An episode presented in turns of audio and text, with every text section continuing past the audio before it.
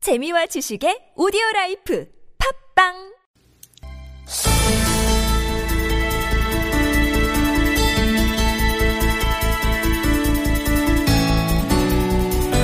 네, 박근혜 정부 들어 네 번째 세법 개정안이 어제 발표됐습니다. 이 기획재정부는 침체된 경제에 활력을 불어넣고 민생을 안정시킨다는 것을 목표로 한다. 이렇게 밝혔는데요. 하지만 일부 전문가들은 속빈 강정이다. 이런 또 비판을 쏟아내고 있기도 합니다. 자, 2016년 세법 개정안 어떻게 봐야 되는지 좀 짧게나마 아, 토론으로 이 문제 짚어보겠습니다. 두 분 연결할 텐데요. 한 분 한 분 소개를 해드리죠. 자, 먼저 강남대 세무학과의 안창남 교수 연결돼 있습니다. 교수님 안녕하세요. 네, 안녕하세요. 네네. 자, 그리고 자유경제연구원의 최승노 부원장 연결돼 있습니다. 자, 부원장님 안녕하세요. 네, 안녕하십니까. 네네. 두 분 잠깐 인사 나눠주시죠.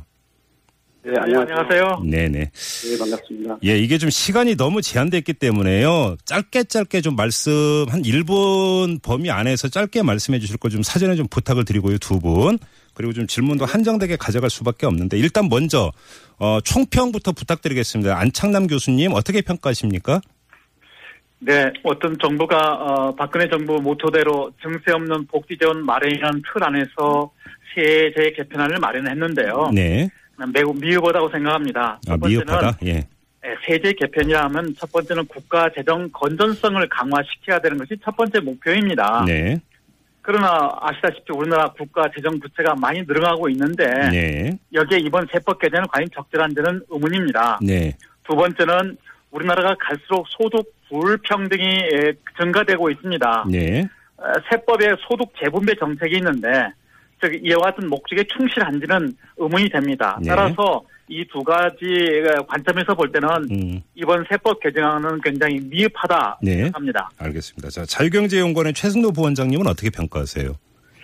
네, 이번 세법 개정안은 그 정부가 목표로 한 그 민생 안정이라든가 네. 경제 활성화라든가 이런 내용들을 담고 있는데요. 네. 어, 전반적인 면에서는 작년과 크게 다른 내용이 그렇게 크게 있다고 보지는 않습니다. 예. 어, 다만 이제 몇 가지 분야에서는 음. 조금 인기 영합적인 내용들이 들어가 있어서 오. 좀 우려스러운데요. 예를 들어서 어떤 어, 예- 겁니까? 예를 든다면은 어, 이 월세, 그 네. 월세의 이제 소득공제를 높였는데 네. 예, 이런 것들은 사실을 그 월세라든가 이런 것들은 이제 저소득자라든가 네. 저 계층에 대한 그 지원 정책인데 네. 예, 세법을 너무 이게 그 정책 수단화하는 거 아닌가라는 음. 우려가 있습니다. 그래서 예. 그런 면에서 보면 어, 세금을 너무 이 복지 정책이라든가 예. 어, 이러한 내용들로 채우려고 하는 것은 좀 네. 우려스럽다 이렇게 생각하고 있습니다. 그래요. 네. 자, 두 분이 그러니까 어, 평가가 그렇게 후하지는 않습니다. 하지만 평가의 포인트는 좀 조금씩 다른 것 같은데요. 자, 그러면 좀 구, 구체적인 것부터 한번 이야기를 풀어가 보겠습니다. 최승로 부원장님. 네. 지금 월세 세액공제나 이런 것들을 인기 영합적인 그 방안이라고 평가를 하셨는데 조금만 부연 설명 부탁드릴게요. 어떤 점에서 그런지 좀만 더 풀어 주십시오. 네, 그렇습니다. 이 세, 세금이라는 것은 이제 보편 타당하게 예, 보- 어, 일반적으로 거둬야 되는데 네. 예, 우리가 그 예를 들어서 소득자 같은 경우에도 절반 가까이가 세금을 안 내다시피 하는 구조로 지금 상당히 그 나쁜 구조가 되었는데 예. 이 월세라든가 이런 것들은 이제 그 세득 어, 소득 공제를 해주는 세액 공제를 해주는 이러한 어, 감면 제도가 네. 사실은 이 세금 제도를 굉장히 복잡하게 만들면서도 어, 바람직하지 않게 만드는 왜곡된 내용들인데 자, 부원장님 잠깐만요. 그러니까 지금 예. 네. 연 2천만 원 이하 임대 소득에 세금을 물리지 않는 그 방안 이걸 두고 하시는 말씀이죠? 어, 네, 그렇습니다. 그, 예. 그 예를 들어서 월세를 냈을 때 네. 이제 연간 7,500만 원 어, 소득 어, 이내에 네. 그 월에 해당하는 내용입니다. 그래서 네. 어, 세, 그, 세액 공제를, 아, 월세를 10%를 12%로 이번에 2%포인트, 어, 늘렸어요. 지금 그거는 이제 어, 월세 네, 내는 네. 사람들에 대한 지원책이고요. 그렇죠? 네, 그렇습니다. 네네. 음. 예, 그런 그런 내용들이 보면은 어 다, 다분히 네. 이, 어떻게 보면 정책을 통해서 해결해야 될 문제를 세금을 통해서 해결하는 예, 예. 이러한 방법이 되고 있어서 예. 좀 아쉽죠. 알겠습니다. 자, 그러니까 저 어, 강남대 세무학과의 안창남 교수님, 지금 최승노 부원장님이 지적하신 이 월세 문제에 대해서는 어떻게 보세요? 그 두 가지를 같이 봐야 될 것 같습니다. 네. 먼저 세를 놓는 사람과 세입자로 두, 두 부류를 같이 보면은 네. 먼저 월세든 전세든지 간에 연간 수입이 2천만 원 이하는 지금 현재 비과세를 계속 그 유지를 하고 있는데 그렇죠. 제 생각이 좀 다릅니다. 네. 소득이 있는 곳에 세금이 있- 있다는 그 명언처럼 예. 일단 과세를 그 세를 준 사람한테는 과세를 하는 것이 맞다고 생각합니다. 임대 그 임대 그 소득자한테는 과세를 하는 게 맞다.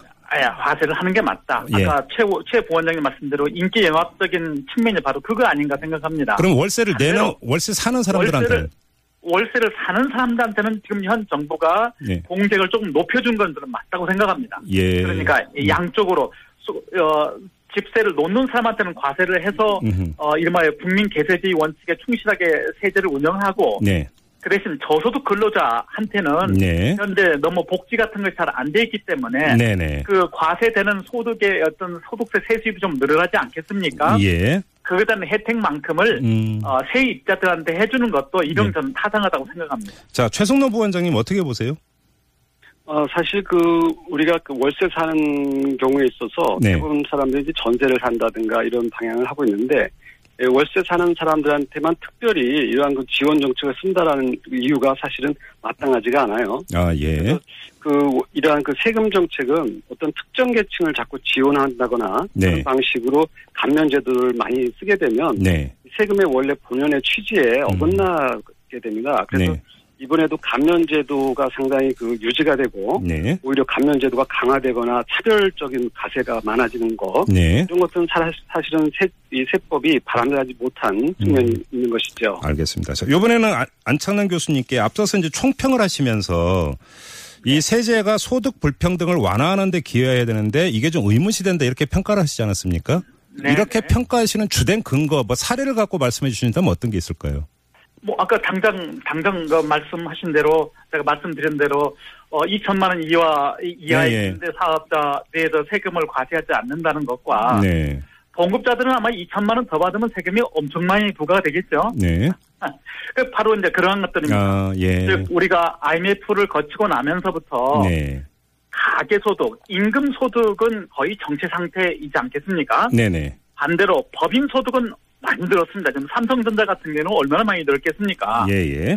그러니까 소득이 많은 곳에 세금도 누진적으로 많아지, 많아져야 된다. 이것이 이제 일반적인 그, 그 이론이거든요. 예. 그런 점에서 봐- 봤을 때 소득이 더 많은 계층에 대해서는 세금 부담을 좀 늘려서 늘려 늘리고 네. 그와 같이 늘려 늘려 나간 재원의 한도 내에서 음. 복지를 하는 것은 저는 맞다고 생각합니다. 교수님, 근데 잠깐만요. 근데 지금 임대 사업자에 대해서 연 임대 소득 2천만 원 한도 안에서 비과세를 하겠다는 취지에는 임대 사업자의 상당 부분이 다른 벌이가 없는 노인분들이다. 뭐 이런 그 이유가 그 전에도 있지 않았습니까? 이런 점이 가만히 됐다고 볼 수 있는 여지는 없을까요?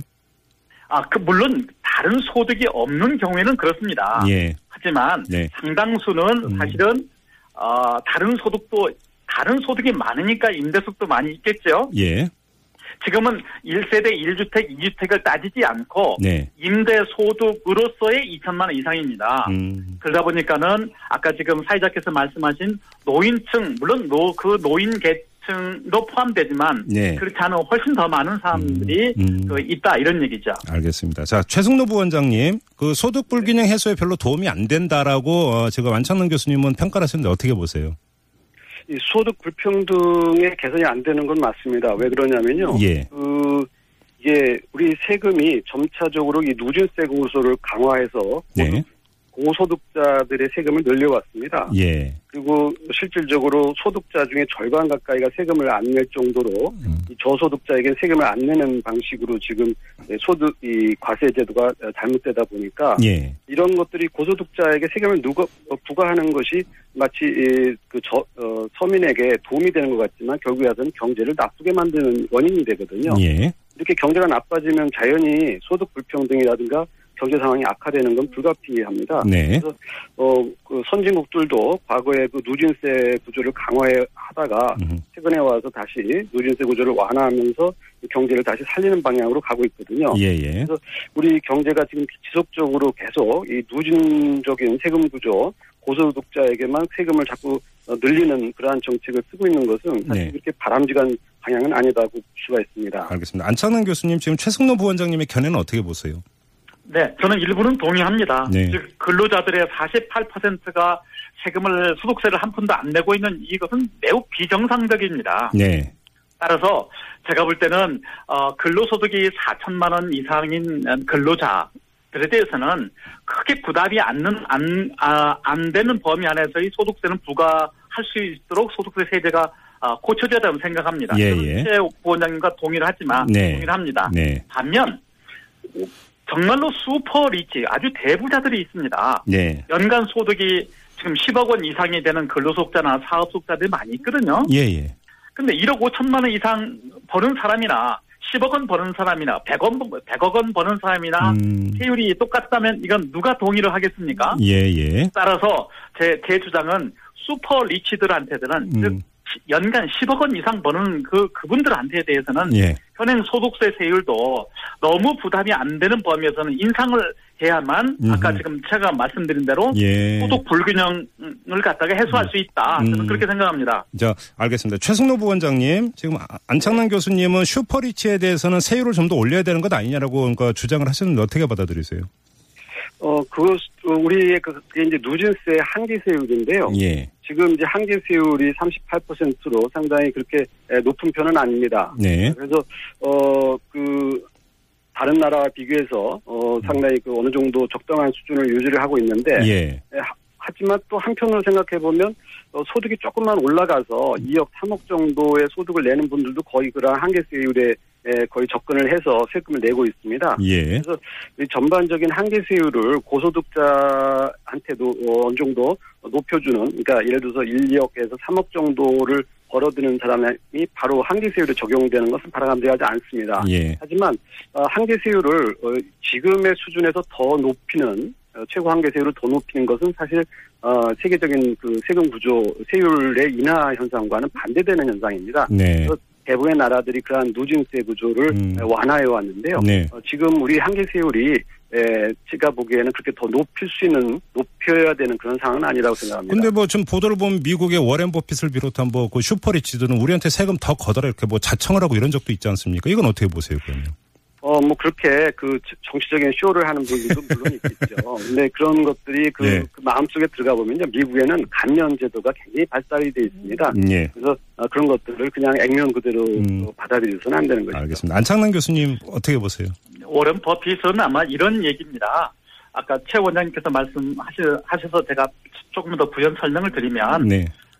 어, 전체적으로 소득의 종류가 금융 소득이 하나가 있습니다. 이자, 예, 예, 배당이라든지 예, 예, 예. 부동산 임대라든지 음, 음, 음. 주식량도 네. 가만히 앉아서 돈을 버, 돈은 버는 거이고 예. 아, 저, 전화 교수님인 아, 전화 사회자 선생님은 열심히 열심히 일을 해야만 버는 노동 소득이 있는 것이고 그렇죠. 자영사업자들이 하는 그런 소득 세 가지 부류가 되는데 예.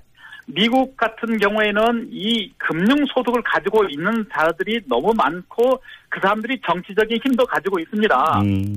따라서 이 사람들이 세법 개정을 주도를 예. 하니까 당연히 자기 엘- 얼- 엘러 어, 버핏 생각해 보니까 자기는 금융 소득은 세율이 20% 남짓 내는데 네. 자기 비서는 한 40몇 퍼센트 낸단 말이죠. 음. 그러다 보니까 버핏이 주장하는 것은 야 똑같은 소득인데 왜 금융 소득에서는 낮게 하고 네, 네. 그래서 돈 넘느냐 네, 네. 네. 가치하다 이런 주장이란 말이죠. 음. 사실 이런 구조는 우리나라 세법에도 좀 유사합니다. 아, 그래요? 예. 네, 알겠습니다. 자, 그 시간이 없기 때문에 마지막으로 공통 질문을 드리고 좀 마무리를 해야 될 것 같은데요. 이 세제 평가 두 분들 뭔가 포인트는 좀 약간 약간씩 달랐지만 그렇게 후한 평가를 안 주셨지만 이 최상모 기획재정부 차관은 어떻게 주장을 했냐면 우리나라의 조세 부담률이 상승 곡선을 그리고 있을 뿐만 아니라 현재 기업 투자 위축 등 경제 여건을 감안할 때 세율 체계를 조정할 때가 아니다.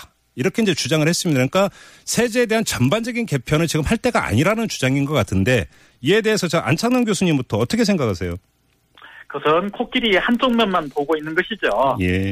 예를 들면 박근혜 정부가 지금 음, 정부 부채가 증가 5년 동안 예상대로 한 120조 원 정도 예상이 됩니다. 벌써 100조가 가까이 넘어갔죠. 예.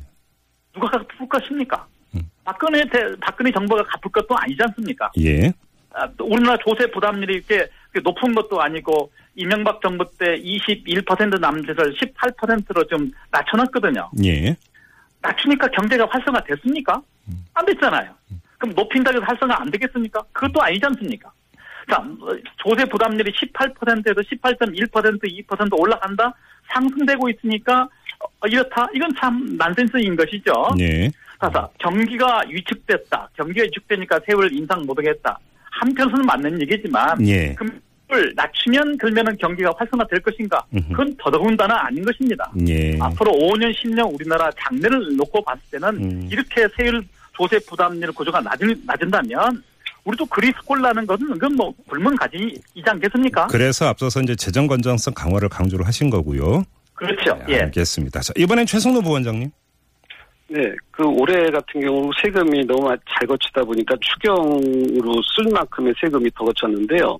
그 사실 경기가 어느 정도 좋아지면은 세금이 자연스럽게 늘어납니다. 이런 네네. 네. 것도 이제 바람직한 네. 건데 세율을 굳이 바꿀 필요가 없는 것이죠. 경제를 살려서 세수가 네. 늘어나면 음. 더 쓸 수 있는 돈이 생긴다는 것입니다. 예. 그래서 지금 정부가 어, 증세를 계속 해온 것도 사실은 바람직한 면이 예, 아니에요. 음. 그래서 그 이 조세 부담이 늘어나는 그런 현상은 어떻게 보면 그렇게 예, 국민들한테 바람직한 음. 것이 아니다. 네. 국민이 알아서 스스로 쓰는 돈이 좋지 정부가 대신 정부를 대신해서 걷어가지고 음. 복지라든가 이런 것들에 많이 쓰도록 하는 것보다는 음. 사실은 국민이 자발적으로 복지 비용을 쓰고 그것을 음. 세액 감면해 주는 방식 네. 음흠. 이러한 그 방식이 얼마든지 가능합니다. 네. 그래서 우리가 세금 통해서 모든 걸 해결하겠다고 생각한다면 사실은 경제가 오히려 더 악화되기 때문에 음. 예. 음. 이 세금으로 못 해결하는 방식이 아니라 국민이 자발적으로 어, 무- 문제를 풀어가는 방식 이런 방식으로 우리는 세금 제도를 좀 접근할 필요가 있는 것이죠. 알겠습니다. 자, 어, 뭐, 짧은 토론이었습니다만, 인가, 어, 핵심 부분은 좀 그래도 이야기가 되지 않았나 싶고요. 자, 오늘 토론은 여기서 마무리를 하도록 하겠습니다. 강남대 세무학과의 안창남 교수, 자유경제연구원 최승노 부원장 두 분과 함께 했습니다. 고맙습니다. 두 분. 네, 감사합니다. 네. 자, 어, 박근혜 정부의 세법 개정안에 대한 토론 잠깐 진행을 했는데요. 자, 우리 애청자 여러분들 이 세제 문제 공정하다고 보십니까? 자, 여러분들의 또 문자 참여 기다리고 있겠습니다. 50원의 유료 문자인데요. 우물정 0951 우물정 0951로 문자 보내주시면 프로그램 말미에 자세히 소개해드리겠습니다.